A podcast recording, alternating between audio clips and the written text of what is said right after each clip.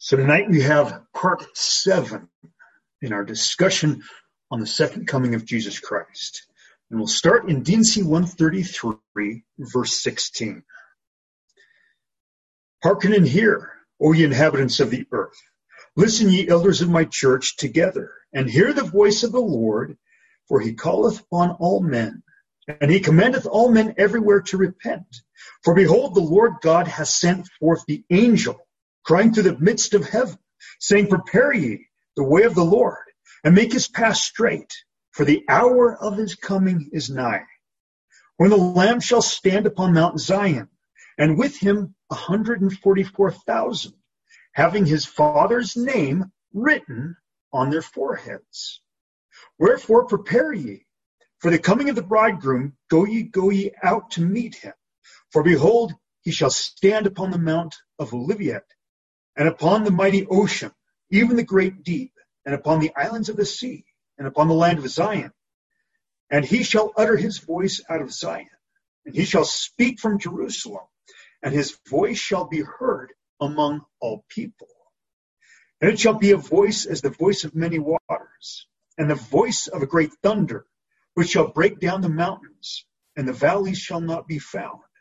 And he shall command the great deep, and it shall be driven back into the north countries. And the islands shall come become one land. And the land of Jerusalem and the land of Zion shall be turned back into their own place.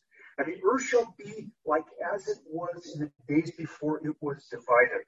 And the Lord, even the Savior, shall stand in the midst of his people and shall reign. Now, in verse 18, it talks about the 144,000 with Father's name written upon their foreheads, and that they will stand with Christ. So let's go to D&C 77.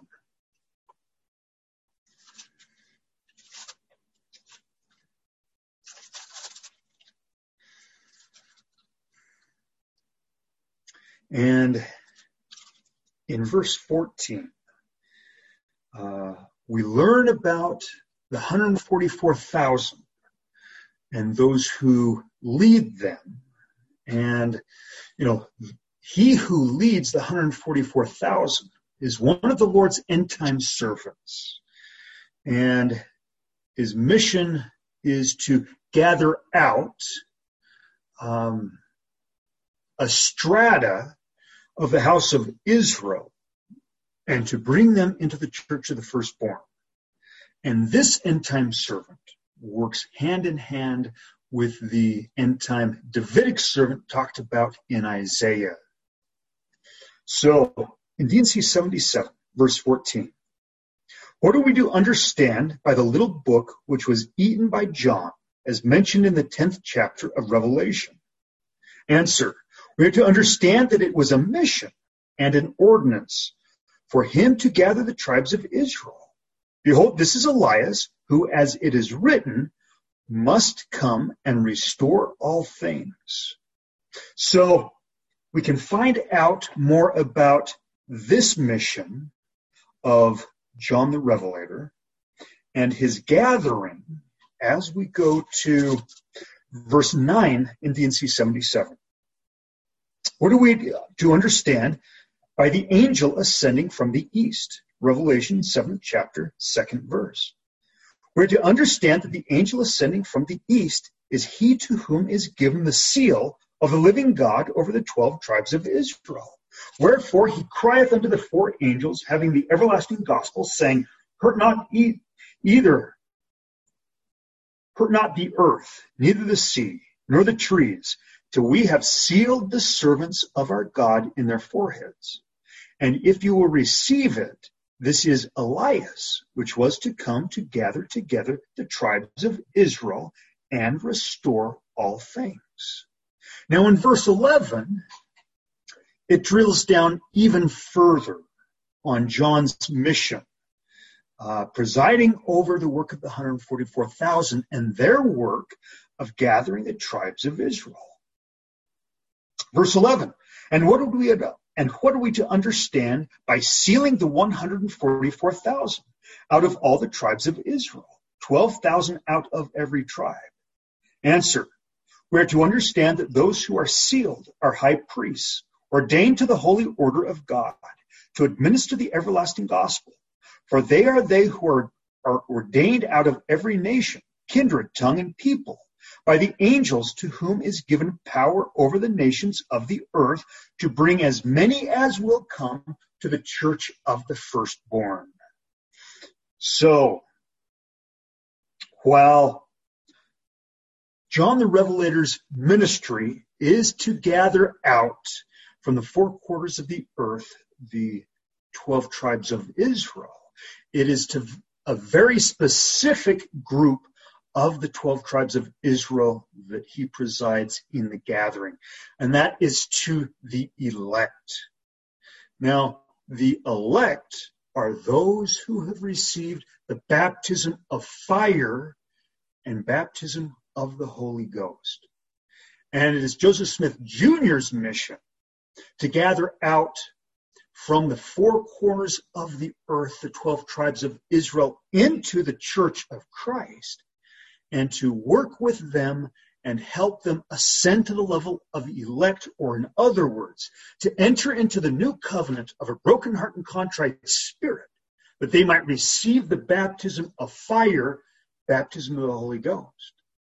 That then they might qualify for one of the 144,000 who John the Revelator presides over to work with them and help them ascend uh, to the next spiritual level of the Church of the Firstborn and be prepared to join with the city of Enoch in the establishment of New Jerusalem.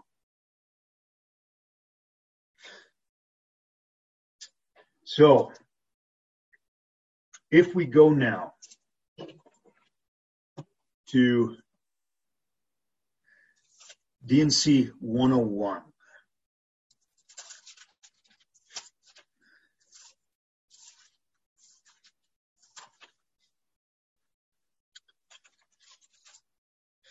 we have Joseph Smith's end time mission. Um, having just looked at John the Revelator's end time mission. So in verse 55, the Lord of the vineyard said unto one of his servants, Go and gather together the residue of my servants, and take all of the strength of my house, which are my warriors, my young men, and they that are of middle aged also among all my servants who are the strength of mine house, save only those whom I have appointed to tarry. So this again is Joseph Smith's second ministry when he returns to finish the restoration of the fullness of the gospel of Jesus Christ, the restoration of the terrestrial order of the gospel, which he originally restored in 1829, but was taken away from the saints as early as May 1834, because the saints would not enter into the new covenant of a broken heart and contrite spirit. They would not seek after and receive the baptism of fire, baptism of the Holy Ghost, and therefore would not receive that sanctification, which would allow them to enter into the rest of the Lord. So because the early saints rejected the new covenant, just as the children of Israel did under Moses, as recorded in D&C 84. The fullness was taken from them, and they were left with the preparatory gospel, the gospel of repentance and baptism by water. So, in verse 55, when Joseph Smith returns in his second ministry, um, and he is specifically called out as this servant to whom the Lord is speaking in verse 55 in D&C 103. Verse 21. Verily, verily, I say unto you that my servant Joseph Smith Jr. is the man to whom I likened the servant, to whom the Lord of the vineyard spake in the parable which I have given unto you.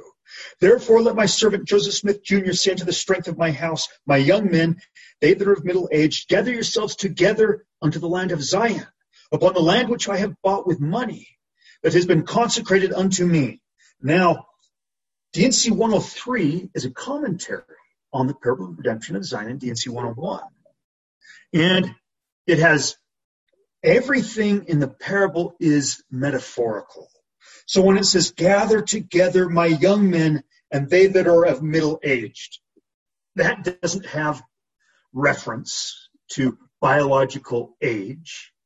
It has reference to those who have already entered into the new covenant of a broken heart and contrite spirit, are seeking after, or who have received the baptism of fire, baptism of the Holy Ghost, and are prepared to join shoulder to shoulder with the end time servants in declaring the doctrine of Christ in preparation for that final separation of wheat and tares among the Latter day Saints, which will commence the end time exodus to be led by Joseph Smith and the destruction of the tares who will not receive the new and everlasting covenant.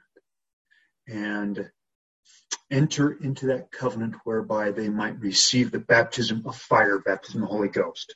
So back in D&C 101. So Joseph Smith Jr. has been named as this servant to whom the Lord of the vineyard is speaking. So first, go gather together the residue of my servants, because not only does Joseph Smith return, but so do all of those who the Lord calls my apostles and my friends in the Book of Mormon, most of them uh, receiving this title before 1835 when Oliver Cowdery and David Whitmer call 12 men to the church office of 12 apostle in the demoted Church of the Latter-day Saints or Preparatory Gospel. In D&C 88, they're also called the First Laborers in the Last Kingdom. So he gathers them together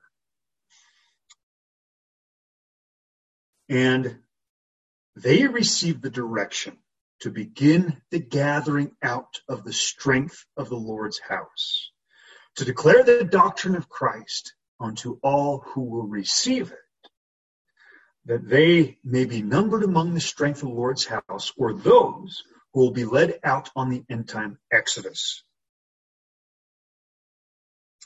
Save those only whom I have appointed to tarry. They are they over whom John the Revelator has charge. They are they who are translated beings, whose mission it is to then work with those who have received the baptism of fire, baptism of the Holy Ghost, um, to help them ascend to the next level to the Church of the Firstborn, just as it is the mission of Joseph Smith Jr. and the servants who return with him as well as the strength of the Lord's house to declare repentance and the new and everlasting covenant to all of those who will enter into it, that they may begin seeking after the baptism of fire, baptism of the Holy Ghost. And go ye straightway unto the land of my vineyard, and redeem my vineyard, for it is mine. I have bought it with money. Therefore get ye straightway into the land, break down the walls of mine enemies, throw down their tower, and scatter their watchmen. And inasmuch as they gather together against you, avenge me of mine enemies, that by and by I may come with the residue of mine house and possess the land.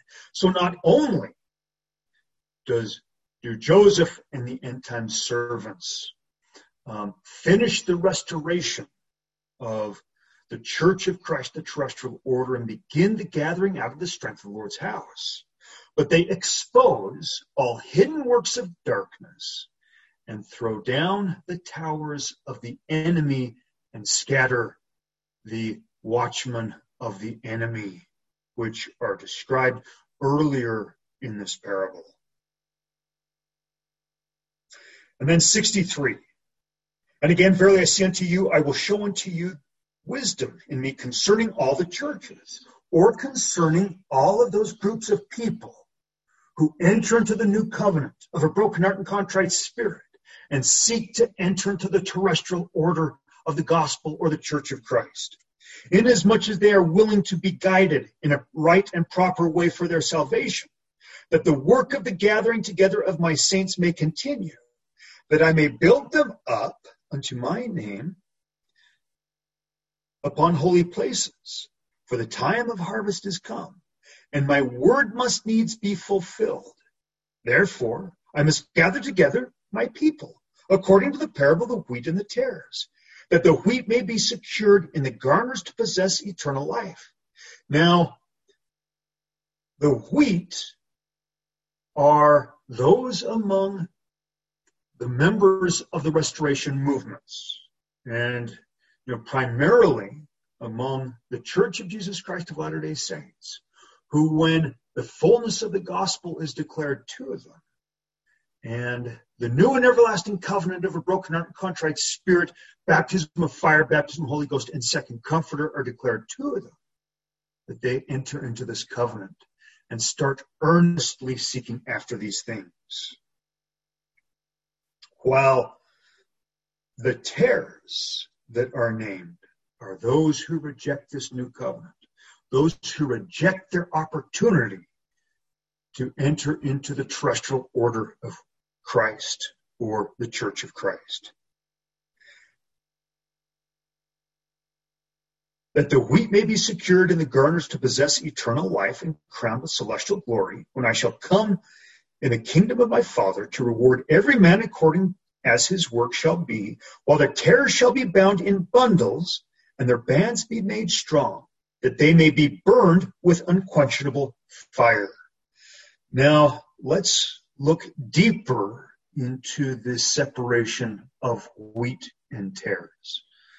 And, you know, specifically um, to this destruction that shall come upon the tares. Now, in the book of commandments, um, which was the forerunner to the Doctrine and Covenants and was given to the saints while we still had what was called the fullness of the gospel of the Church of Christ. Um, for the Doctrine and Covenants was published in 1835 and it was published to, you know, the Church of the Latter-day Saints uh, after we had been demoted from the terrestrial to the telestial order. Now, while we still have the terrestrial order, in the book of commandments, chapter 4, verses 5 and 6, the Lord gives a warning to the saints. He says, and thus if the people of this generation harden not their hearts, I will work a reformation among them, and I will put down all lyings and deceivings and priestcrafts and envyings and strifes and idolatries and sorceries and all manner of iniquities. And I will establish my church like unto the church which was taught by my disciples in the days of old. Uh, again, talking about the terrestrial order of the gospel or the church of Christ. Verse 6 and now if this generation do harden their hearts against my word, behold, I will deliver them up unto Satan. For he reigneth and hath much power at this time. For he hath got great hold upon the hearts of the people of this generation. And not far from the iniquities of Sodom and Gomorrah do they come at this time. And behold, the sword of justice hangeth over their heads.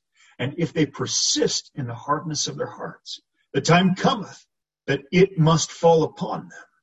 Behold, I tell you these things, even as I also told the people of the destruction of Jerusalem. And my word shall be verified at this time as it hath hitherto been verified. So the Lord never brings about destruction upon his people until he has first warned them. And not only does he warn them but he gives them a generous amount of time to repent and return. So, you know, we have both the warning that the saints would be delivered up unto Satan if they hardened their hearts against his word, or if they would not enter into the new and everlasting covenant. Well, if they would, he declares that the fullness of his gospel would be established among them.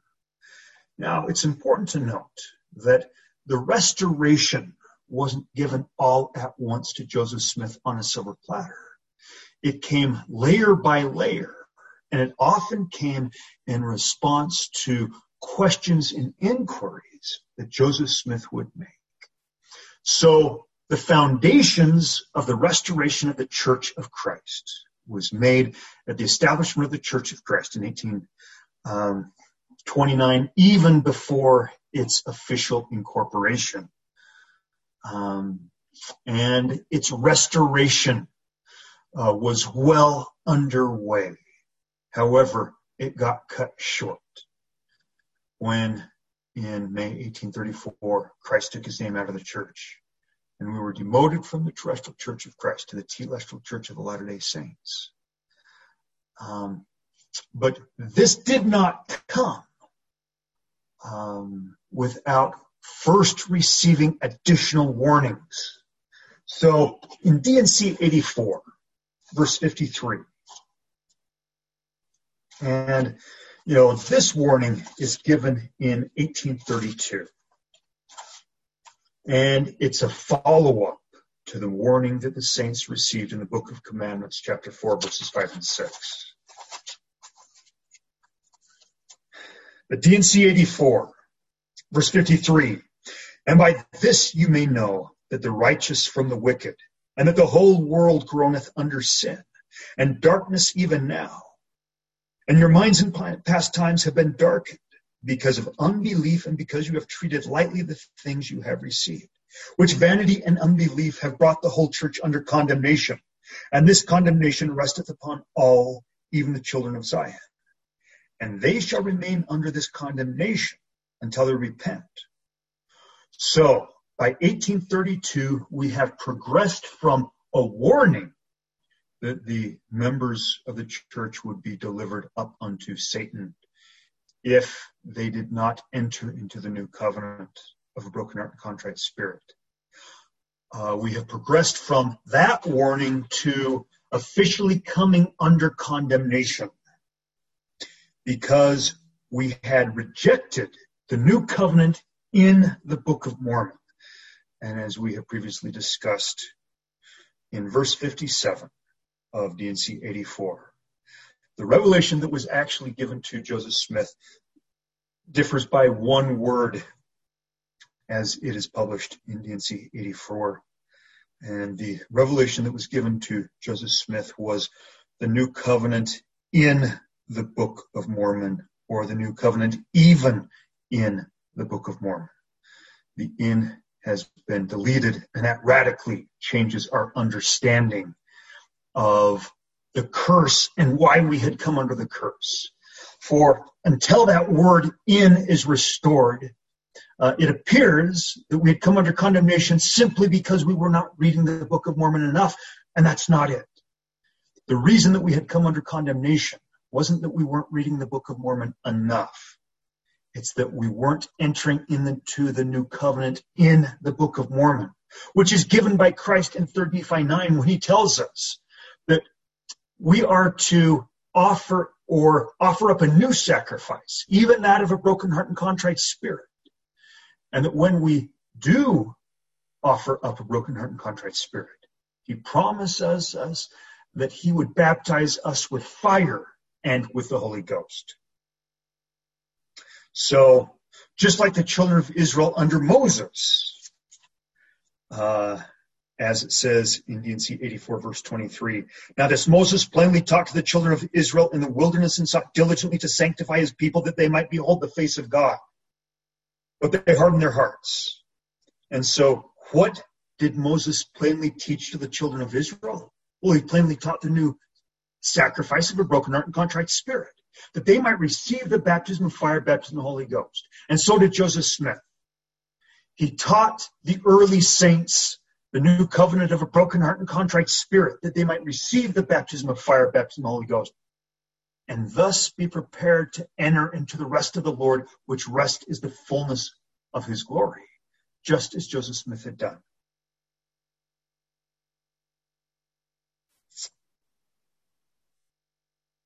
And the former commandments which I have given unto them, not only to say, but to do according to that which I have written. So not only to say, it's not enough just to say that I desire to enter into the new covenant of a broken heart and contrite spirit. One also must have the works of he or her who offers up a broken heart and contrite spirit, who enters into that covenant, not only to say, but also to do.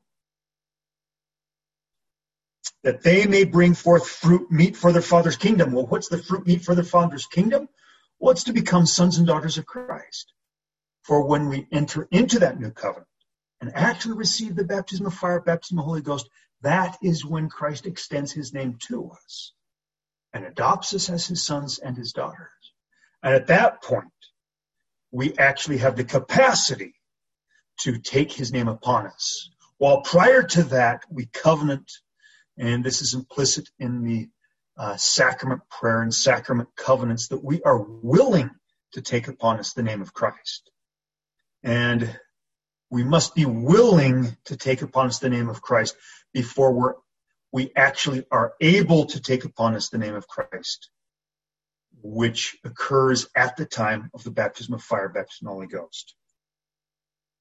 And that is the fruit of the Father's kingdom that Christ seeks to lay up unto himself. Those who will take his name upon them and become his sons and daughters through the baptism of fire, baptism of the Holy Ghost.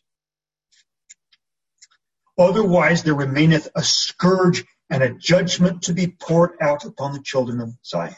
Now I want you to remember in the scriptures that we are about to read this term scourge because it it uh, ties in specifically to the judgments of God that will be poured out upon the Latter day Saints who fail to enter into this new covenant.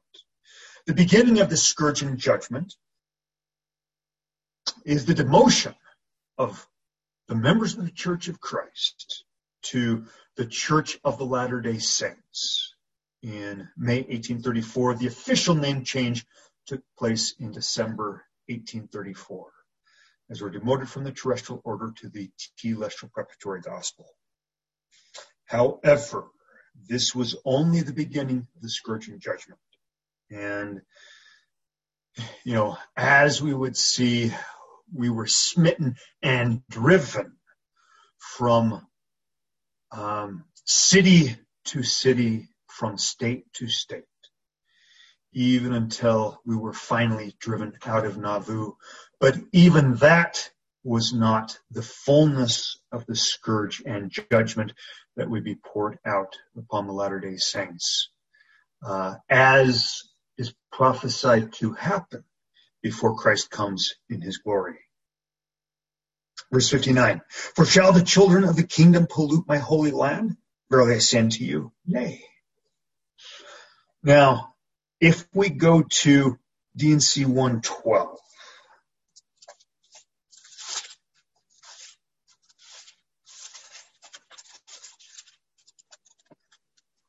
verses 23 through 26. Um, we read that the cleansing will begin in the Lord's own house. And this is the fullness of the scourge and judgment that the Lord promises the saints in D&C 84 for those who will not repent and return enter into the new covenant of a broken heart and contrite spirit. Verse 23 in D&C 112. Verily, verily, I say unto you, darkness covereth the earth, and gross darkness the minds of the people, and all flesh is become corrupt before my face. So, you know, this isn't just the darkness that had covered the earth in 1832 when the saints came under condemnation. This is an increase in darkness um, that started, you know, then and has steadily escalated until the time that these things would be fulfilled, which times we are living in right now and which fulfillment we are about to witness. Verse 24, Behold, vengeance cometh speedily upon the inhabitants of the earth, a day of wrath, a day of burning, a day of desolation. And also this word desolation is, you know, a word that has additional meaning in the scriptures that we are going to be reading and in the times that are going to be coming. So remember this word desolation in connection with the vengeance that the Lord is going to pour out upon the inhabitants of the earth during that day of wrath and burning. A day of mourning and of lamentation, and as a whirlwind it shall come upon all the face of the earth, saith the Lord. And upon my house shall it begin, and from my house shall it go forth. Now, in the parable of redemption of Zion, in D&C 101, uh, the Lord tells us what his house is.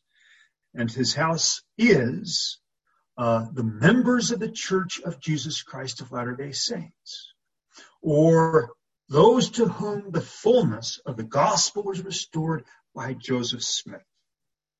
So this end time calamity directly preceding the Lord's second coming um, at its full weight and measure as the Lord's wrath is poured out upon the inhabitants of the earth. It begins among the members of the Church of Jesus Christ of Latter-day Saints.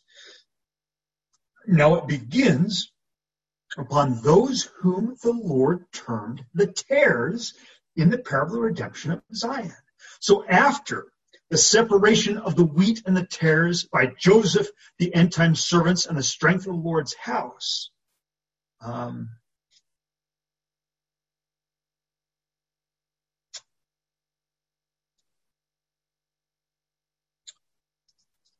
and upon my house shall it begin among the tares, and from my house shall it go forth, saith the Lord among those who refuse to enter into the new covenant of a broken heart and contrite spirit.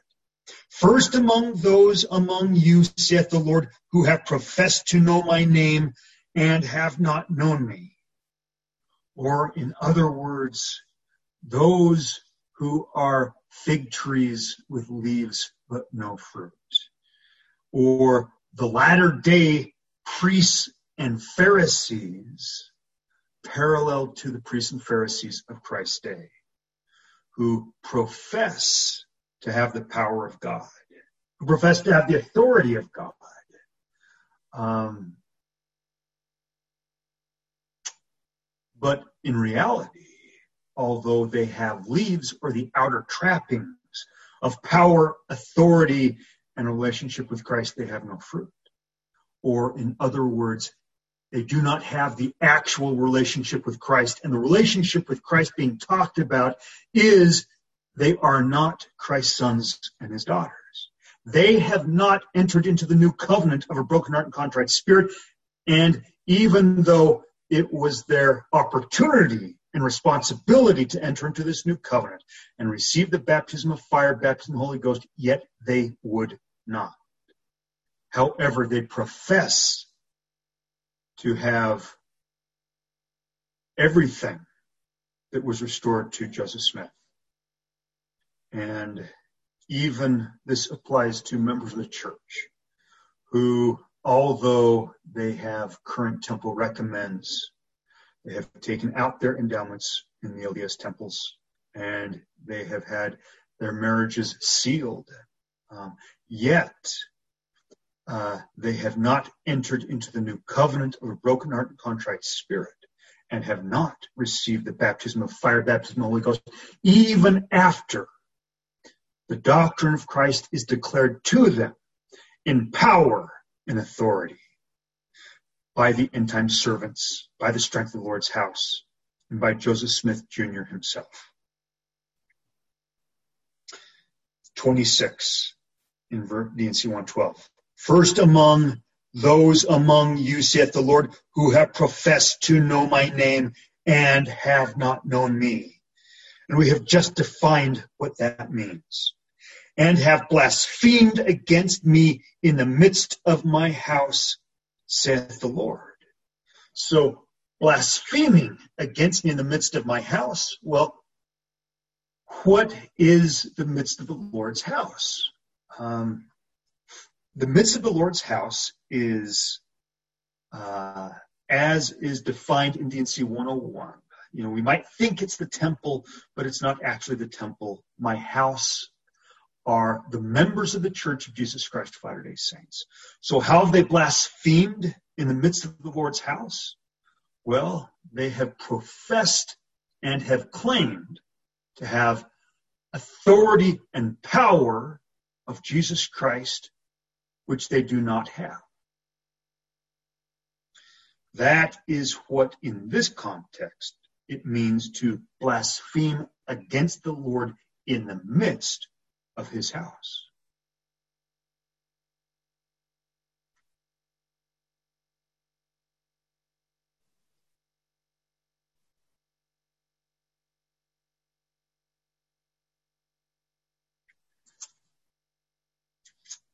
Now let's go to D&C 5.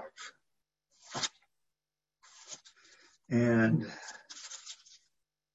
again, we have reference to um, how the cleansing will begin in the Lord's own house. But beginning in the Lord's own house doesn't mean it ends there. It begins there and proceeds to the entire earth. D&C 5, verse 16. And behold, whosoever believeth on my words, them will I visit with the manifestation of my spirit. And they shall be born of me, even of water and of the spirit. So again, as the doctrine of Christ is declared to the people of the Church of Jesus Christ of Latter-day Saints or the Lord's house, those who receive the doctrine of Christ with gladness receive baptism by water into the terrestrial order of the gospel and the new covenant whereby they might receive the baptism of fire, baptism of the Holy Ghost. And verses 18 through 20. And their testimony shall also go forth unto the condemnation of this generation if they harden their hearts against them. So, in other words, we have the separation of wheat and tares talked about in D&C 101. So those who will not offer up a broken heart and contrite spirit are they who harden their hearts against our God, even Jesus Christ. Verse 19, for a desolating scourge shall go forth among the inhabitants of the earth, and shall continue to be poured out from time to time. If they repent not, until the earth is empty and the inhabitants thereof are consumed away and utterly destroyed by the brightness of my coming. So, you know, this is not talking about a fake pandemic as is currently upon us. At some point, there will be a true pandemic that will be released upon the world.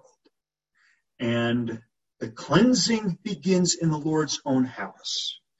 And as we, you know, find out in Isaiah, the, the wheat are led out on the eve of destruction, while the tares are destroyed by this desolating scourge and by the, the tyranny and the destruction that Isaiah terms is wreaked out by the king of Assyria, king of Babylon, after the whole earth has come into bondage.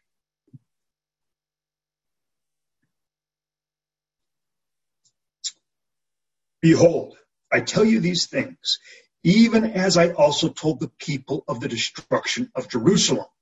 And my word shall be verified at this time, as it hath hitherto been verified. So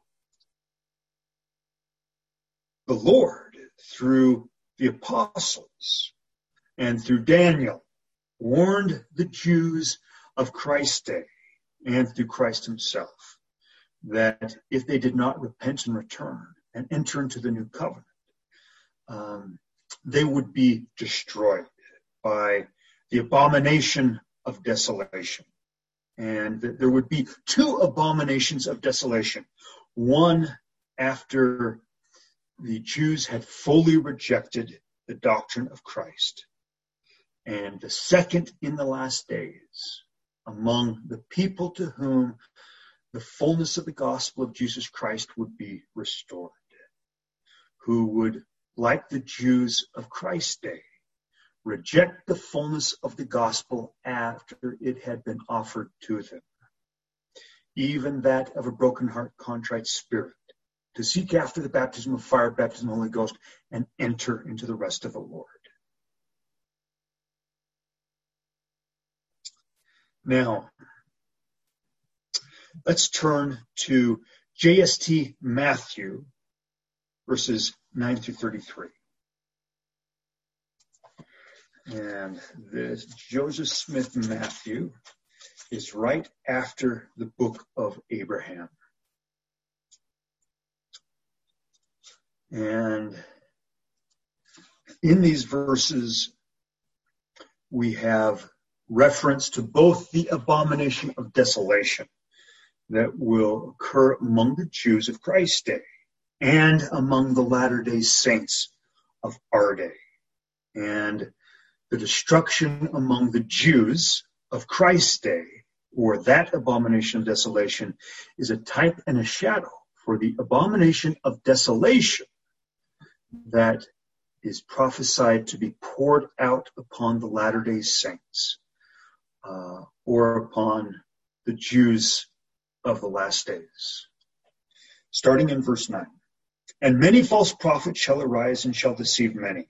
And because of iniquity, shall abound, the love of many shall wax cold. But he that remaineth steadfast and is not overcome, the same shall be saved. Or the wheat, those who enter into the new covenant, versus the tares who will not. When you, therefore, shall see the abomination of desolation spoken of by Daniel the prophet concerning the destruction of Jerusalem, then you shall stand in the holy place. Whoso readeth, let him understand. Then let them who are in Judea flee into the mountains. Let him who is on the housetop flee, and not return to take anything out of his house. Neither let him who is in the field return back to take his clothes. And woe unto them that are with child, and woe unto them that give suck in those days. Therefore pray ye the Lord that your flight be not in the winter, neither on the Sabbath day. So, you know, this has reference both to the abomination of desolation or the destruction of Jerusalem that would be carried out upon the Jews um, in Christ's day and also upon the latter day saints in our day. And in, you know, after Christ's crucifixion, you know, it was the Roman legions under Titus that laid siege to Jerusalem in AD 70. And that was the first abomination of desolation. And so it serves as a type for the end time abomination of desolation. So, and this has reference directly to when Joseph Smith will lead out strength of the Lord's house on the eve of destruction. Um, if the Latter day Saints are not ready, if they will not by that time enter into the new covenant of a broken heart and contrite spirit, the window has now closed for them. And there is both a spiritual and a physical aspect to it. The spiritual aspect is the new covenant of a broken heart and contrite spirit. That this is what separates the wheat from the tares. And the wheat will also be ready to go out on a physical exodus and actually leave their physical bondage and their physical servitude, which we are currently in the times where the foundation of that bondage is being established, but has not yet been fully set up. Verse 18 For then in those days shall great tribulation on the Jews, shall be great tribulation on the Jews, and upon the inhabitants of Jerusalem, such as was not before sent upon Israel, of God since the beginning of their kingdom until this time, no, nor never shall be sent again upon Israel. All things which have befallen them are only the beginning of the sorrows which shall come upon them. And so, just as the sorrows that befell the early saints were only the beginning of the sorrows that would befall the latter day saints before the coming of Christ, as we were smitten and driven back during the days of Joseph Smith. Um, so will the scourge that will be poured out upon the Latter day Saints the second time um, dwarf in comparison the scourge that was poured out upon the early saints during the first ministry of Joseph Smith. Verse 20, and except those days should be shortened, there should none of their flesh be saved. But for the elect's sake, according to the covenant, those days shall be shortened. Behold, these things I have spoken unto you concerning the Jews. And again, after the tribulation of those days, which shall come upon Jerusalem, if any man shall say unto you, Lo, here is Christ, or there, believe him not. For in those days shall also arise false Christs and false prophets, and shall show great signs and wonders, insomuch that if possible, they shall deceive the very elect who are the elect according to the covenant. Now, these false Christs and these false prophets haven't yet come upon the scene. And they will work many, many mighty miracles and show forth signs. And this is the time when that parable of the 12 virgins uh, set forth in D&C 45 will be fulfilled. And in verse 56, and at that day, when I shall come in my glory, shall the parable be fulfilled which I spake concerning the ten virgins. For they that are wise and have received the truth, and have taken the Holy Spirit as their guide, and have not been deceived, verily I say unto you, they shall not be hewn down and cast into the fire, but shall abide the day. Well, that's how those who are the very elect will be able to discern a true prophet from a false one a true Christ from the false Christ. Because they have taken the Holy Spirit as their guide, they will be able to discern those false prophets who are able to perform miracles, but not by the power of God, from those true prophets who are able to perform miracles by the power of God. Those who speak by the power and authority of the Holy Ghost versus those who speak and take the name of the Lord's name in vain by claiming that they have authority from God to speak and to act and to prophesy and yet have no authority and do not speak by the power and authority of the Holy Ghost and do not work their miracles and wonders by the power of God, but by some other power. Only those who have taken the Holy Spirit as their guide will be able to discern the true prophet from the false one, the Christ from the false Christ. And, you know, again, you know, we're talking specifically about the members of the Church of Jesus Christ of Latter-day Saints. And while this also has, you know, further connotations to the rest of the Christian world, you know, primarily we're talking to the members of the Church of Jesus Christ of Latter-day Saints who are expected to be at even a higher spiritual level because they've been given more truth. They are expected to have taken the Holy Spirit of their guide to discern a true prophet from a false one. Verse 23. Behold, I speak these things unto you for the elect's sake. And you also shall hear of wars and rumors of wars. See that ye be not troubled, for all that I have told you must come to pass. But the end is not yet. Behold, I have told you before. Wherefore, if they shall say unto you, Behold, he is in the desert, go not forth. Behold, he is in the secret chambers, believe it not. For as the light of the morning cometh out of the east, and shineth even unto the west, and covereth the whole earth, so shall also the coming of the Son of Man be. Now, let's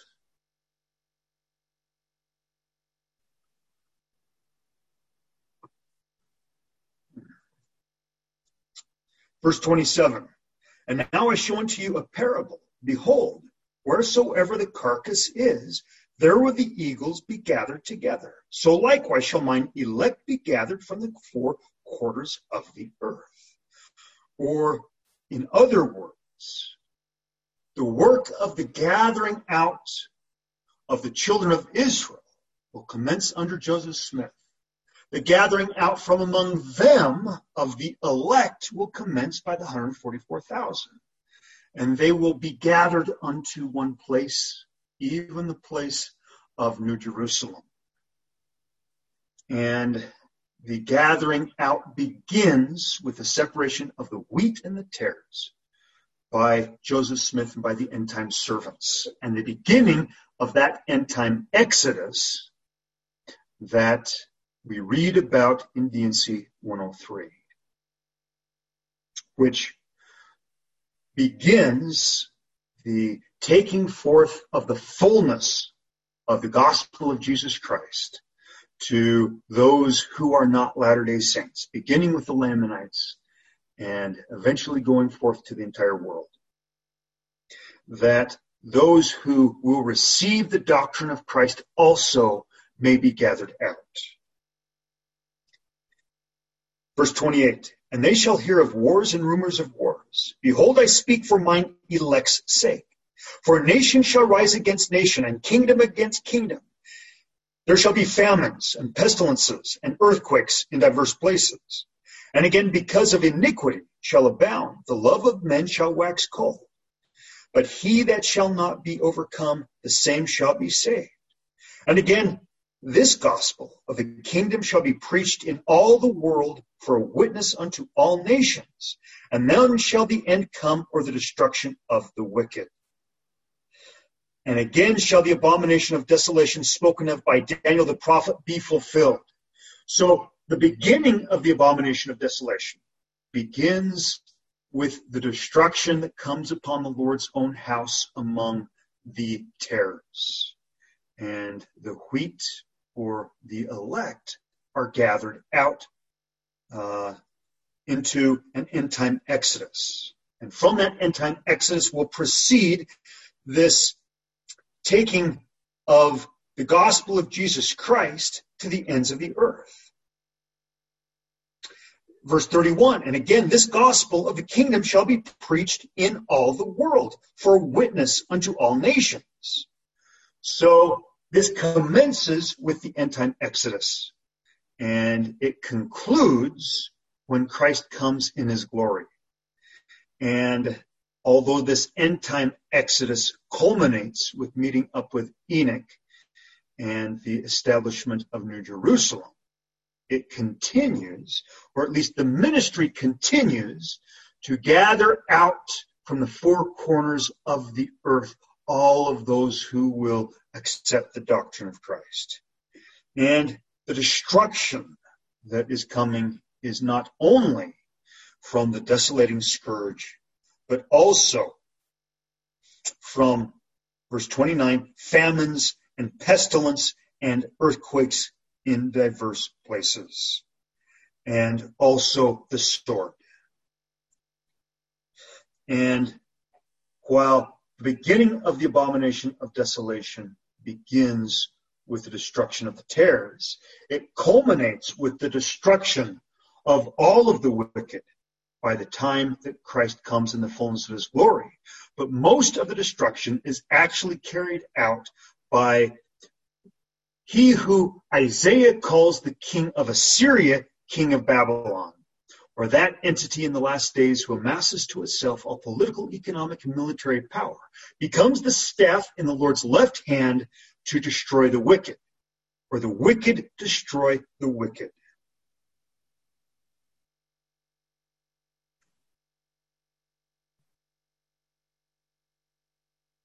Now let's go to Daniel. Actually, let's now go to D&C 84. Before we go to Daniel, let's go to D&C 84. And let's read verses 84 and 85.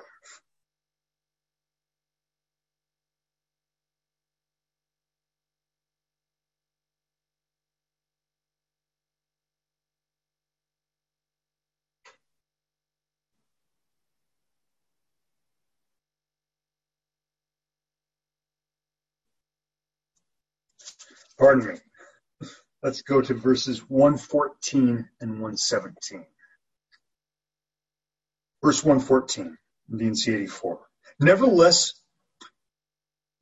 let the bishop go up unto the city of New York, and also to the city of Albany, and also to the city of Boston, and warn the people of those cities with the sound of the gospel, with a loud voice of the desolation and utter abolishment which await them if they do reject these things. Now, again, um, this is not talking about the scourges and the desolation that accompanied Joseph Smith's first ministry. These are the scourges and the desolations that accompany his second ministry unto the wicked, who will not accept the new covenant. And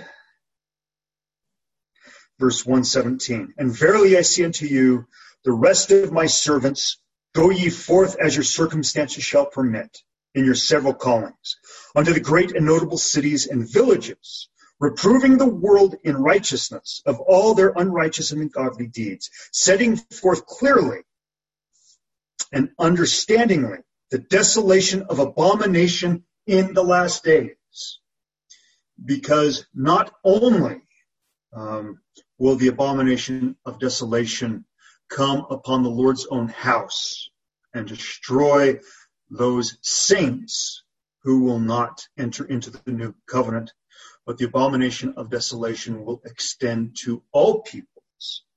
And it will be the responsibility of the end time servants and those who join with them after the separation of the wheat and the tares has been accomplished among the Lord's own house, to take the voice of warning to the rest of North America. And, you know, specifically to, you know, warn the cities of New York and Albany and Boston and the notable cities and villages, reproving the world in righteousness of all their unrighteousness and ungodly deeds. Now, setting forth clearly and understandingly the desolation of abomination in the last days. Now, in D&C 88.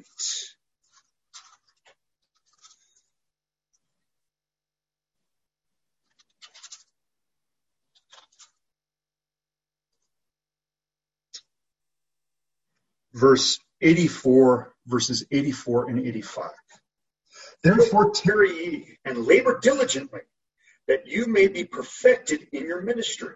to go forth among the Gentiles for the last time, as many as the mouth of the Lord shall name, to bind up the law and to seal up the testimony, and to prepare the saints for the hour of judgment which is to come, that their souls may escape the wrath of God, the desolation of abomination, which awaits the wicked, both in this world and in the world to come. Verily I say unto you, that those who are not the first elders continue in the vineyard until the mouth of the Lord shall call them. For their time is not yet come, their garments are not clean from the blood of this generation. For those who the Lord calls the first elders, you know, they are they who return with Joseph Smith Jr. to continue the work of the declaration to the entire earth of the judgments which are coming, of the gospel of repentance and salvation, of the new covenant, of a broken heart and contrite spirit, and of baptism of fire and of baptism of the Holy Ghost. Now, this abomination of desolation, which is originally spoken of in Daniel. Let's go to Daniel chapter 11. And again, the, the prophecy of this desolation spoken of by Daniel has dual fulfillment, both um, the destruction of the Jews under Titus and the destruction that begins with the Latter day Saints um, with the return of Joseph Smith. And Daniel 11, verses 30 through 33. For the ships of Chittim shall come against him. Therefore he shall be grieved and return and have indignation against the holy covenant. So shall he do. He shall even return and have intelligence with them that forsake the holy covenant. So this has reference to the king of Babylon, the king of Assyria, talked about by Isaiah. and have intelligence with them that forsake the holy covenant. Well, the holy covenant is the new and everlasting covenant of a broken heart and contrite spirit. So, you know, this is speaking specifically about the latter day saints to whom the knowledge of the new covenant has gone, but who reject the new covenant. Verse 31 and arm shall stand on his part. And they shall pollute the sanctuary of strength, and shall take away the daily sacrifice, and shall place the abomination that maketh desolate. And such as do wickedly against the covenant shall he corrupt by flatteries. But the people that do know their God shall be strong and do exploits. And they that understand among the people shall instruct many. Yet they shall fall by the sword and by flame, by captivity and by spoil many days. So, take away the daily sacrifice.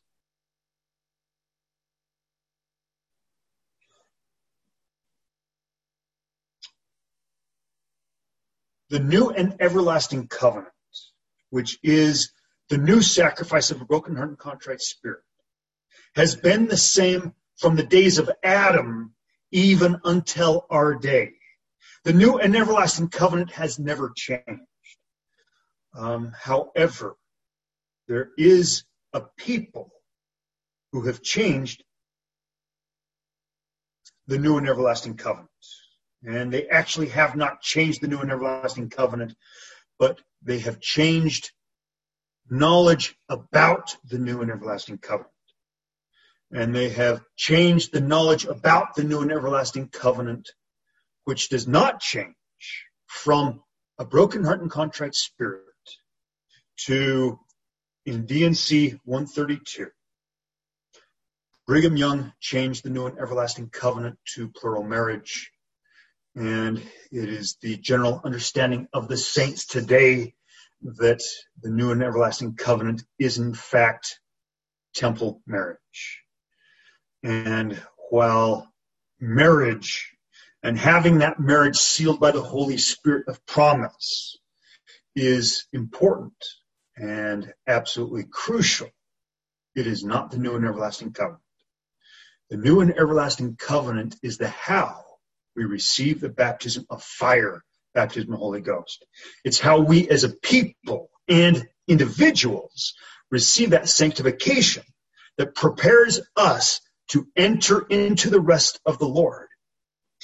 And this is the pollution that Daniel is talking about in Daniel chapter 11. That the Lord's people would pollute the Lord's holy house, meaning that they would pollute the doctrine of Christ and that they would obscure how God's people are to enter into the new covenant, how they are to receive the baptism of fire, baptism of the Holy Ghost, and how they are to enter into the rest of the Lord. And because the new covenant has been obscured, Nephi comments on the Latter day Saints in 2 Nephi 28, verse 14. They were stiff necks and high heads Yea, and because of pride and wickedness and abominations and whoredoms, they have all gone astray.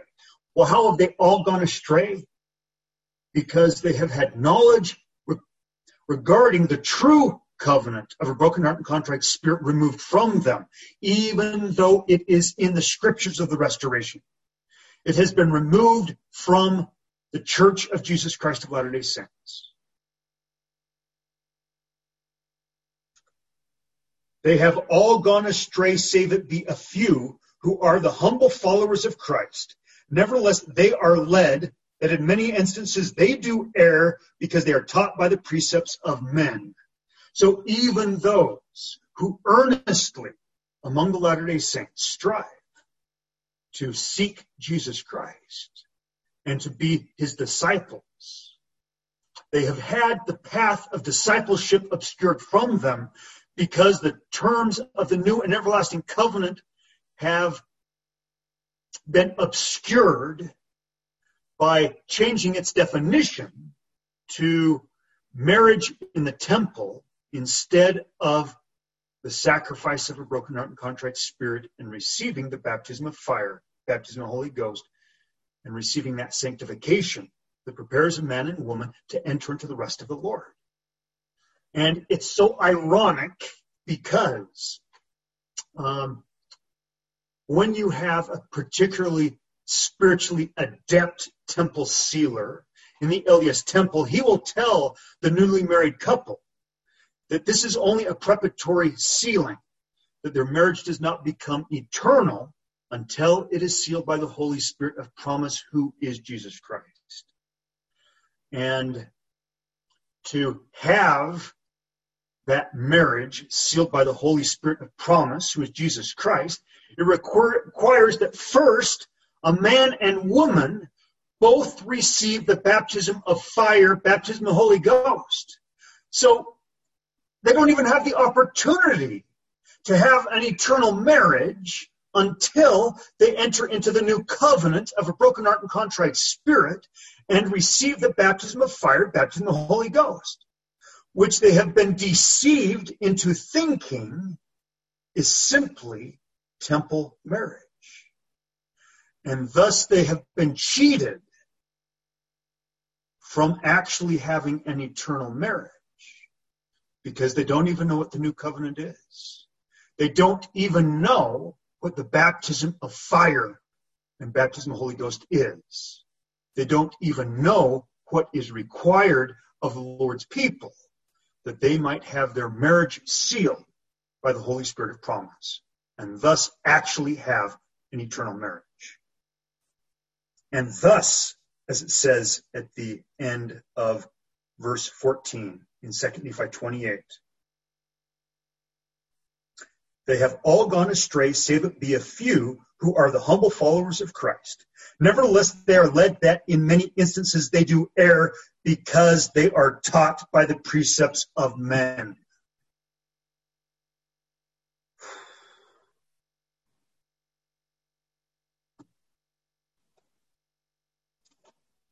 Going back to Daniel.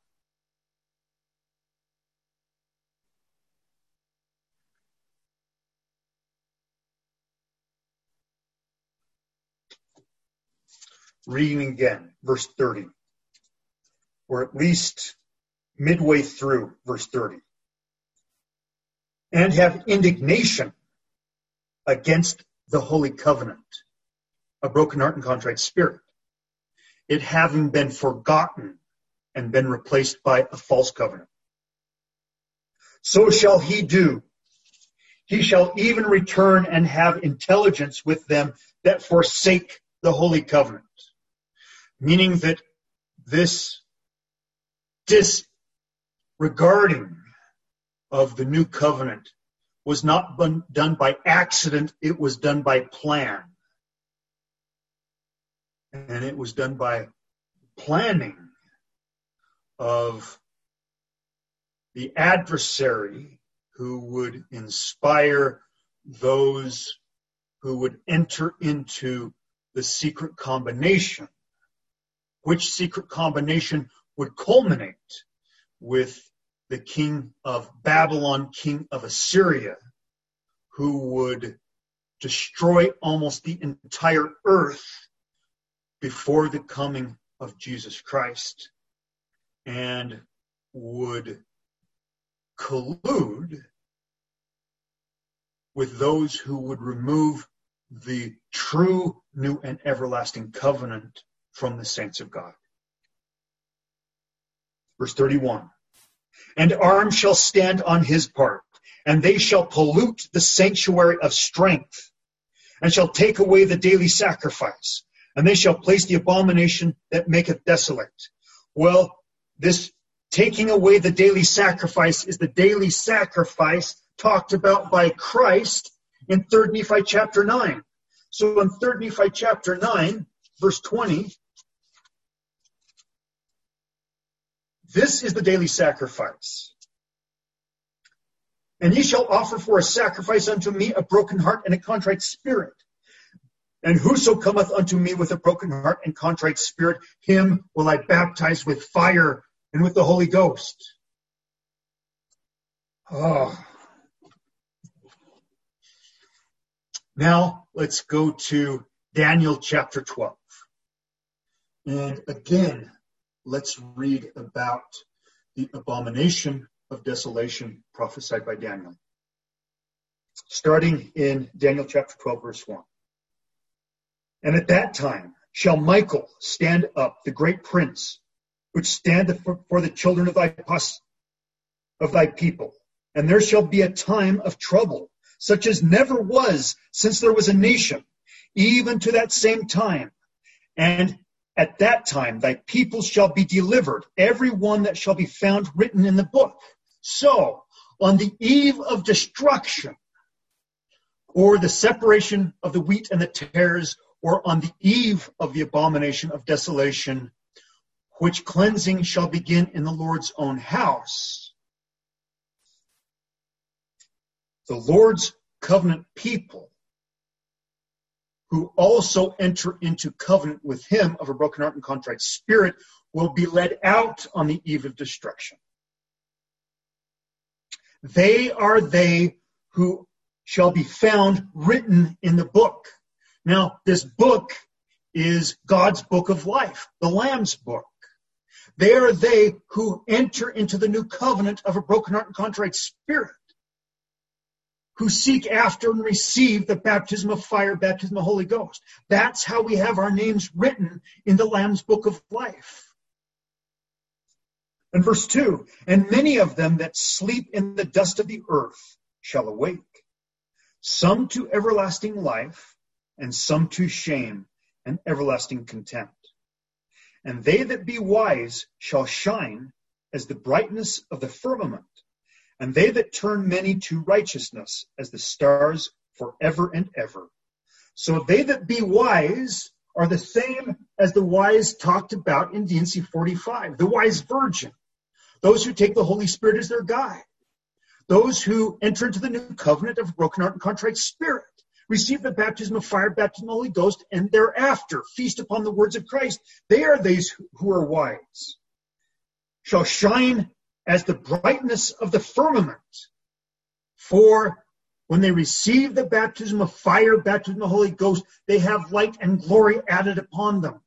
And as they continue to feast upon the words of Christ, they continue to have light and glory added upon them until they are able to be brought into Christ's presence in the fullness of his glory and endure that glory and have more light and glory added upon them.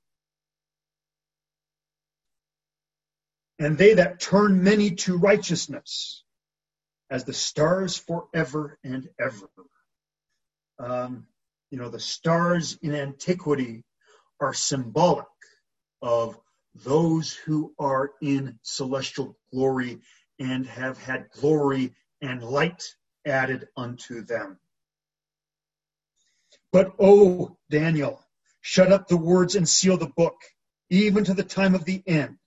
Many shall run to and fro, and the knowledge shall be increased.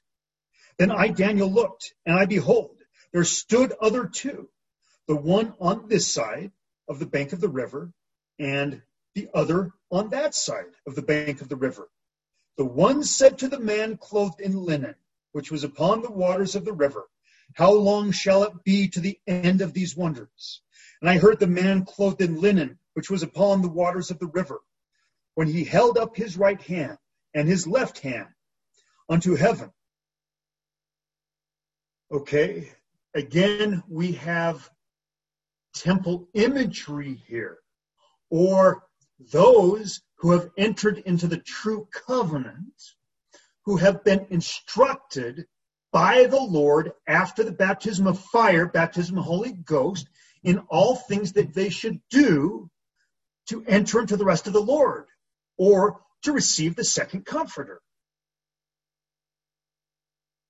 And swear by him that liveth forever that it shall be for a time, time, and time and a half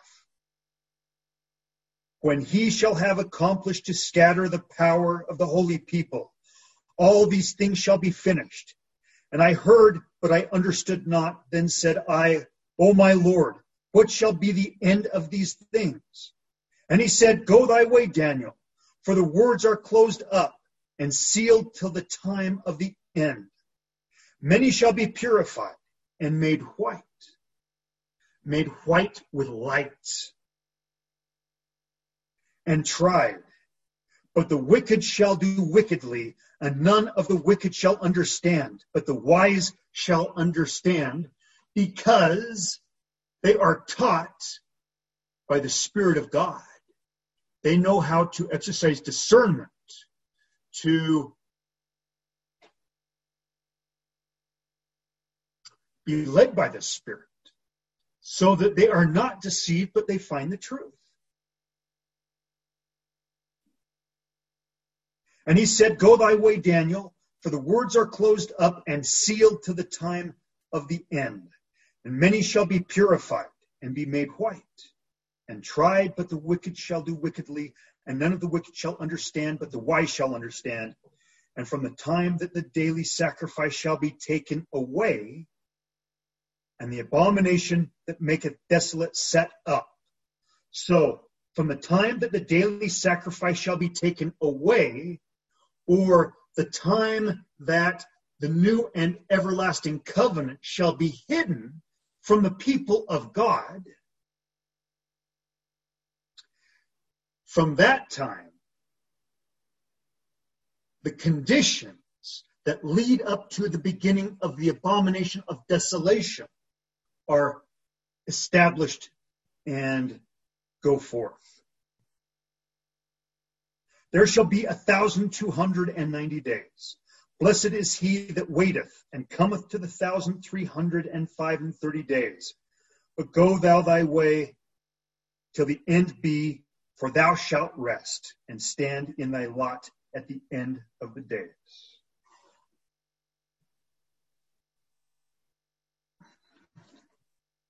Now, in D&C 103,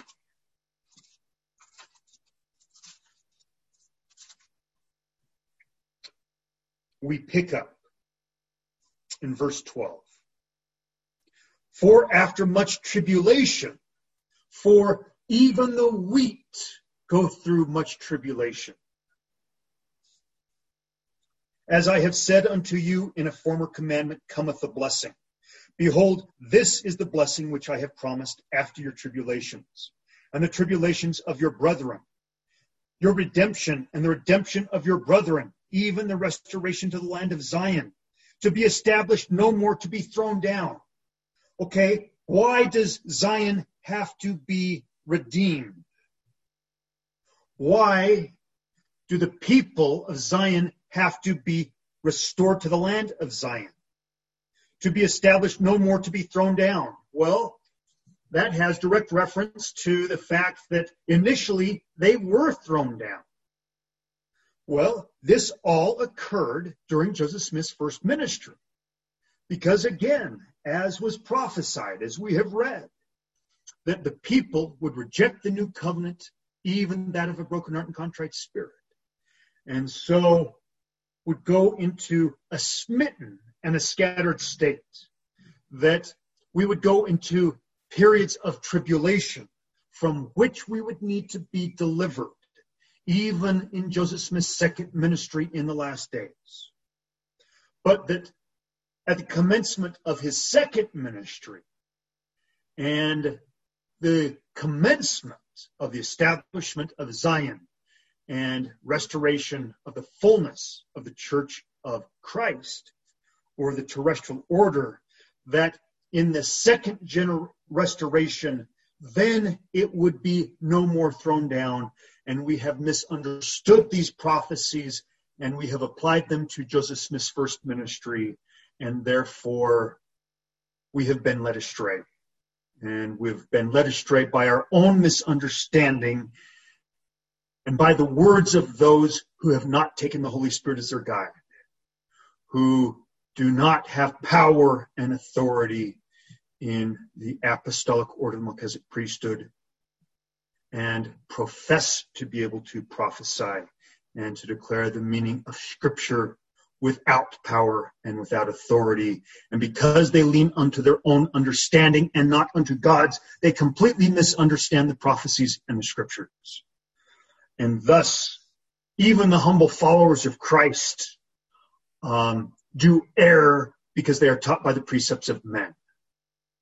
Because even the humble followers of Christ have come into a situation where they take for doctrine and revelation those who speak without the power uh, and authority of the Holy Ghost. Verse 14, nevertheless, if they pollute their inheritance, they shall be thrown down. So, you know, they actually have to repent and return. They actually have to take the Holy Spirit as their guide or they will not be able to discern a true prophet from a false one. And if they do not, they will be thrown down a second time. The, these are the tares who are separated at the end from the wheat. 15. But behold, I say unto you, the redemption of Zion must needs come by power. Therefore I will raise up unto my people a man who shall lead them like as Moses led the children of Israel. Again, this is the man who will lead them versus the prophet like unto Moses who will be raised up. The prophet like unto Moses who will be raised up is the Holy One of Israel, um, in contrast to his servant, the man who will be raised up like unto Moses, who is Joseph Smith Jr. For ye are the children of Israel, and of the seed of Abraham, and ye must needs be led out of bondage by power and with a stretched out arm. Now, this is what happens on the eve of destruction. This happens before the abomination of desolation, but after great bondage and tribulation and destruction. But were it not for this end time exodus, all of the saints would be destroyed.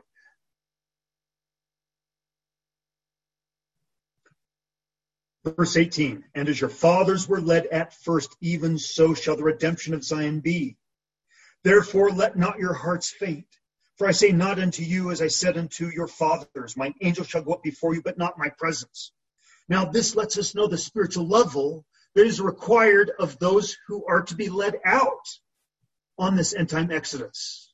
They must qualify not only for angels, but also for the presence of God. Verse 20, but I say unto you, mine angel shall go up before you and also my presence, and in time you shall possess the goodly land. Now, the presence of God that these people must be prepared for is not yet the coming of Christ in the fullness of his glory, but it is the presence of God as he came and visited his 12 apostles after his crucifixion and resurrection and the appearance that he made to the Nephites after his resurrection. After those who could not endure that degree of glory of Christ, which was not yet the fullness of his glory, which doesn't come until he comes in the fullness of his glory in the end times. But we must be able to bear his presence uh, as he condescends from his celestial and terrestrial glories to come with great telestial glory as he did to his 12 apostles and as he did to the Nephites, which Nephites uh, could not endure that glory, were destroyed in the destructions after his crucifixion. Verse 21 Verily, verily, I say to you that my servant Joseph Smith Jr. is the man to whom I liken the servant to whom the Lord of the vineyard spake in the parable which I have given unto you. Now, there are some who, you know, will preach the parable of the redemption of Zion and its commentary that we have just read some of it in D&C 103, but we'll leave out verse 21. And they will leave out verse 21 because they say that it's part of another revelation. But if you look back to the original manuscripts, it's not part of another revelation. Verse 21 came directly after verse 20 in the original revelation. The one difference is um, for protection's sake, and so that the identity of certain individuals might be veiled from the enemies of the church and only be known to um, the faithful members of the church. There were code names used for many in the Book of Commandments and Doctrine and Covenants. And there was one of Joseph Smith's code names was used in verse 21. And so there are some who refuse to see the scriptures in their plainness, who reject Joseph Smith as the Lord's end time servant, even the Davidic servant, um, who reject verse 21 as being part of or a continuation of verse 20 because one of Joseph Smith's code, code names was used. Verse 22. Therefore let my servant Joseph Smith Jr. say unto the strength of my house, my young men and middle aged, gather yourselves together unto the land of Zion, unto the land which I have bought with money that has been consecrated unto me. And, you know, this is how the, the saints or the wheat are saved on the eve of destruction, how they are gathered out and how those missionary efforts commence, which take the fullness of the gospel both to Lamanites, to the rest of North America, and eventually to the entire world before Christ comes in his glory. And preach the doctrine of Christ by power and by authority. So that by the time Christ comes in his glory, all have had the chance to either accept or reject the doctrine of Christ preached by the power and authority of the Holy Ghost. Now let's go to D&C 112.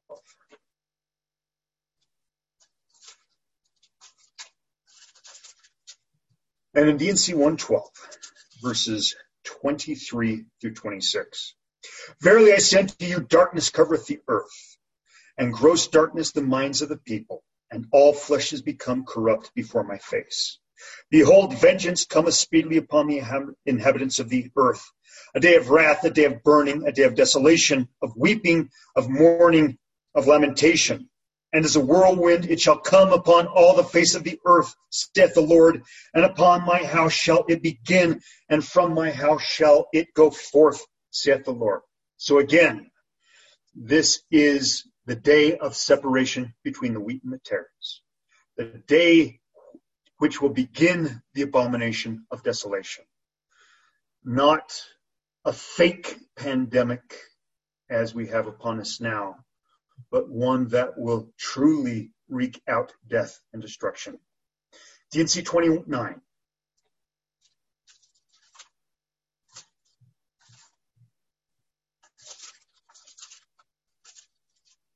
Verses 1 through 29. Listen to the voice of Jesus Christ, your Redeemer, the great I am, whose arm of mercy hath atoned for your sins, who will gather his people even as a hen gathereth her chickens under her wings, even as many as will hearken to my voice, and humble themselves before me, and call upon me in mighty prayer.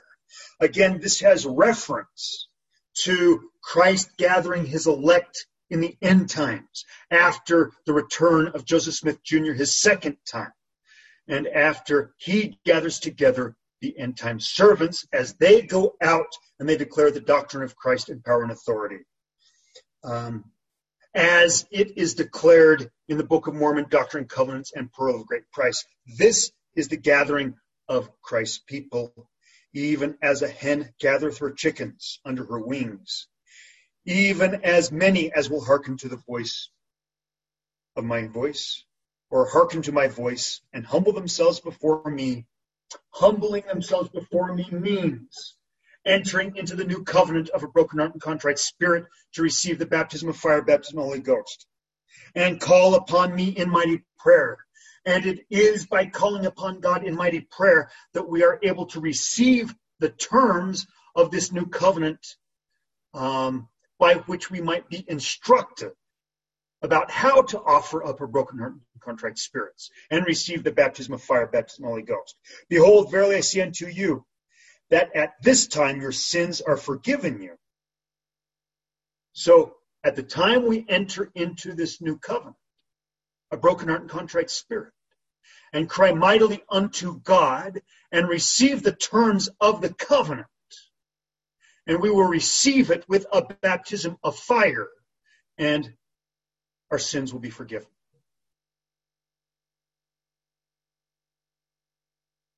Therefore you receive these things, but remember to sin no more, lest perils shall come upon you.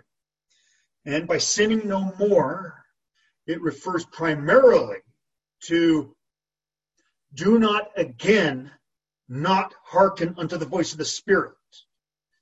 Do not be a foolish virgin. Verily I send to you that ye are chosen out of the world to declare my gospel with the sound of rejoicing, as with the voice of a trump. So all those who have been warned, it has been, it is incumbent upon them to warn their neighbors. So this is talking specifically to the first labors in the last kingdom, who return with Joseph Smith and those who awake and arise, who are among the strength of the Lord's house, who hear their words and awaken. Lift up your hearts and be glad, for I am in your midst and am your advocate with the Father. And it is his good will to give you the kingdom.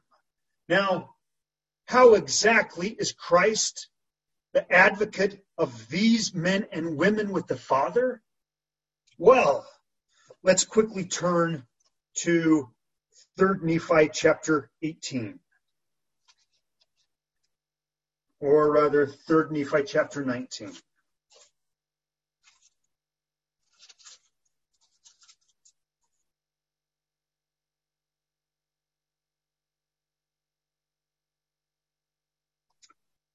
And in 3 Nephi 19, we have the account of Christ's 12 disciples among the Nephites receiving the baptism of fire and baptism of the Holy Ghost, and Christ pleading for them and for those who would believe in him because of their words.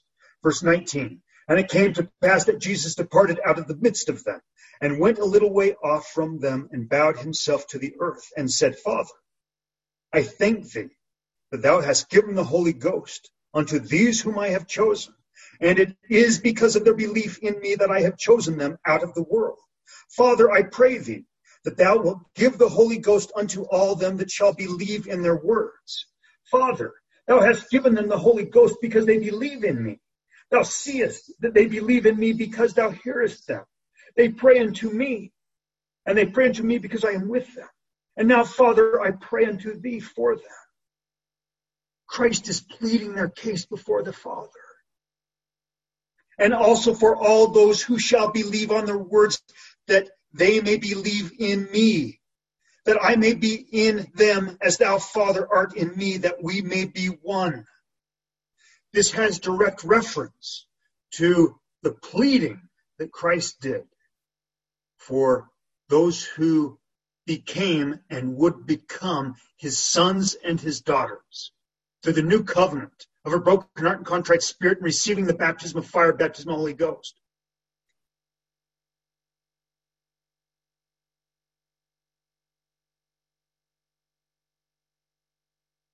And it came to pass, verse 24, that when Jesus had thus prayed unto the Father, he came unto his disciples, and behold, they did still continue without ceasing to pray unto him. And they did not multiply many words, for it was given unto them what they should pray, and they were filled with desire. Or, in other words, they manifest one of the signs of those who receive the baptism of fire, baptism of the Holy Ghost. They spoke with the tongue of angels, or by the power and authority of the Holy Ghost, or they had the words which they should speak given unto them. And these are they for whom Christ pleads.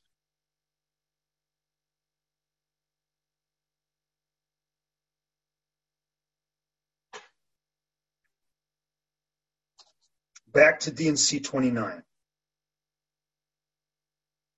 Verse 5. And lift up your hearts and be glad, for I am in your midst and am your advocate with the Father. He's pleading our case that he might be able to adopt us, his sons and his daughters, that he might be able to extend his name to us, that we might be able to take it upon us. And it is his good will to give you the kingdom. And as it is written, whatsoever ye shall ask in faith, being united in prayer, according to my command, ye shall receive. And ye are called to bring to pass the gathering of mine elect. For mine elect hear my voice and harden not their hearts. Again, this is as one speaking from the dust, a prophecy written in the days of Joseph Smith's first ministry to those who would assist him in the work during his second ministry in gathering out the elect for the last time before the coming of Christ in his glory in preparation to take the fullness of the gospel of Jesus Christ to the ends of the earth. And ye are called to bring to pass the gathering of mine elect. For mine elect hear my voice and harden not their hearts. Or in other words, my elect, as soon as they come to an understanding of the true new and everlasting covenant, they receive it with gladness and they enter in by offering up a broken heart and contrite spirit. Wherefore the decree hath gone forth from the Father that they shall be gathered in unto one place upon the face of this land to prepare their hearts and be prepared in all things against the day when tribulation and desolation are sent forth upon the wicked. Well, this is the day that we live in right now. We're living in that day where tribulation and desolation, even the desolation or abomination of desolation, is about to be sent forth upon the tares of the Lord's house, and then upon the entire world. For the hour is nigh, and the day soon at hand, when the earth is ripe, and all the proud and they that do wickedly shall be as stubble, and I will burn them up, saith the Lord God of hosts, that wickedness shall not be upon the earth. For the hour is nigh. That which was spoken by mine apostles must be fulfilled. For as they spoke, so shall it come to pass. For I will reveal myself from heaven with power and great glory, with all the host thereof, and dwell in righteousness with men on earth a thousand years. And the wicked shall not stand.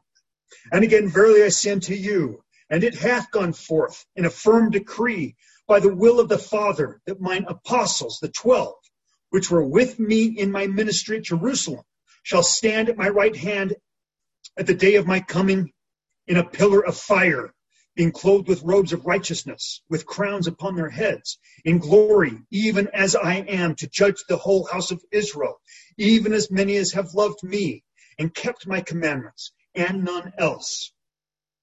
For a trump shall sound, both long and loud, even as upon Mount Sinai, and all the earth shall quake. And they shall come forth, yea, even the dead, which died in me, to receive a crown of righteousness, and to be clothed upon even as I am, to be with me, that we may be one. But behold, I say unto you, that before this great day shall come, the sun shall be darkened, and the moon shall be turned into blood, and the stars shall fall from heaven, and there shall be greater signs in heaven above and in the earth beneath and there shall be weeping and wailing among the hosts of men. And there shall be a great hailstorm sent forth to destroy the crops of the earth. And it shall come to pass that because of the wickedness and of the world, that I will take vengeance upon the wicked, for they will not repent. For the cup of mine indignation is full. For behold, my blood shall not cleanse them if they hear me not. Wherefore I, the Lord God, will send forth flies upon the face of the earth, which shall take hold of the inhabitants thereof, and shall eat their flesh, and shall cause maggots to come in upon them. And their tongue shall be stayed, that they shall not utter against me, and their flesh shall fall from off their bones, and their eyes from their sockets. Now, specifically, in verse 19. And their tongues shall be stayed that they shall not utter against me has direct reference to those who blaspheme against the Lord, who claim to speak by his power and authority and yet have neither neither his authorization And this is part of the abomination of desolation. Um, in addition to the desolating scourge.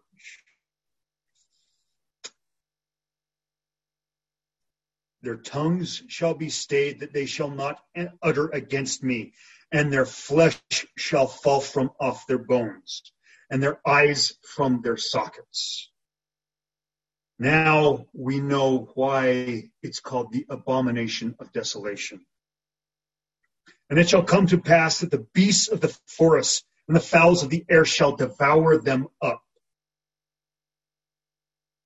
And the great and abominable church, which is the whore of all the earth, shall be cast down by devouring fire, according as it is spoken by the mouth of Ezekiel the prophet, who spoke of these things, which have not come to pass, but surely must as I live, for abominations shall not reign.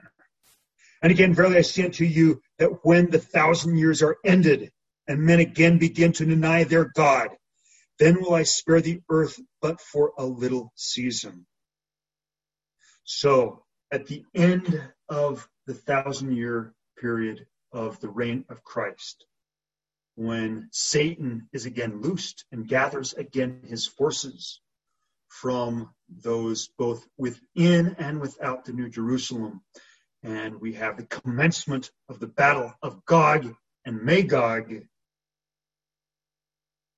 We will actually end the doctrinal portion of our discussion right there. Um, next Monday, we will pick up again in D&C 29, starting in verse 22. And we will have our last and concluding Zoomcast on Christ's second coming, uh, which will be part eight, uh, before we will begin a commentary on the book of Isaiah as end time prophecy and an illustration of where we are at and what is about to come upon us and therefore how we prepare for it. And now we will open up our discussion to personal experience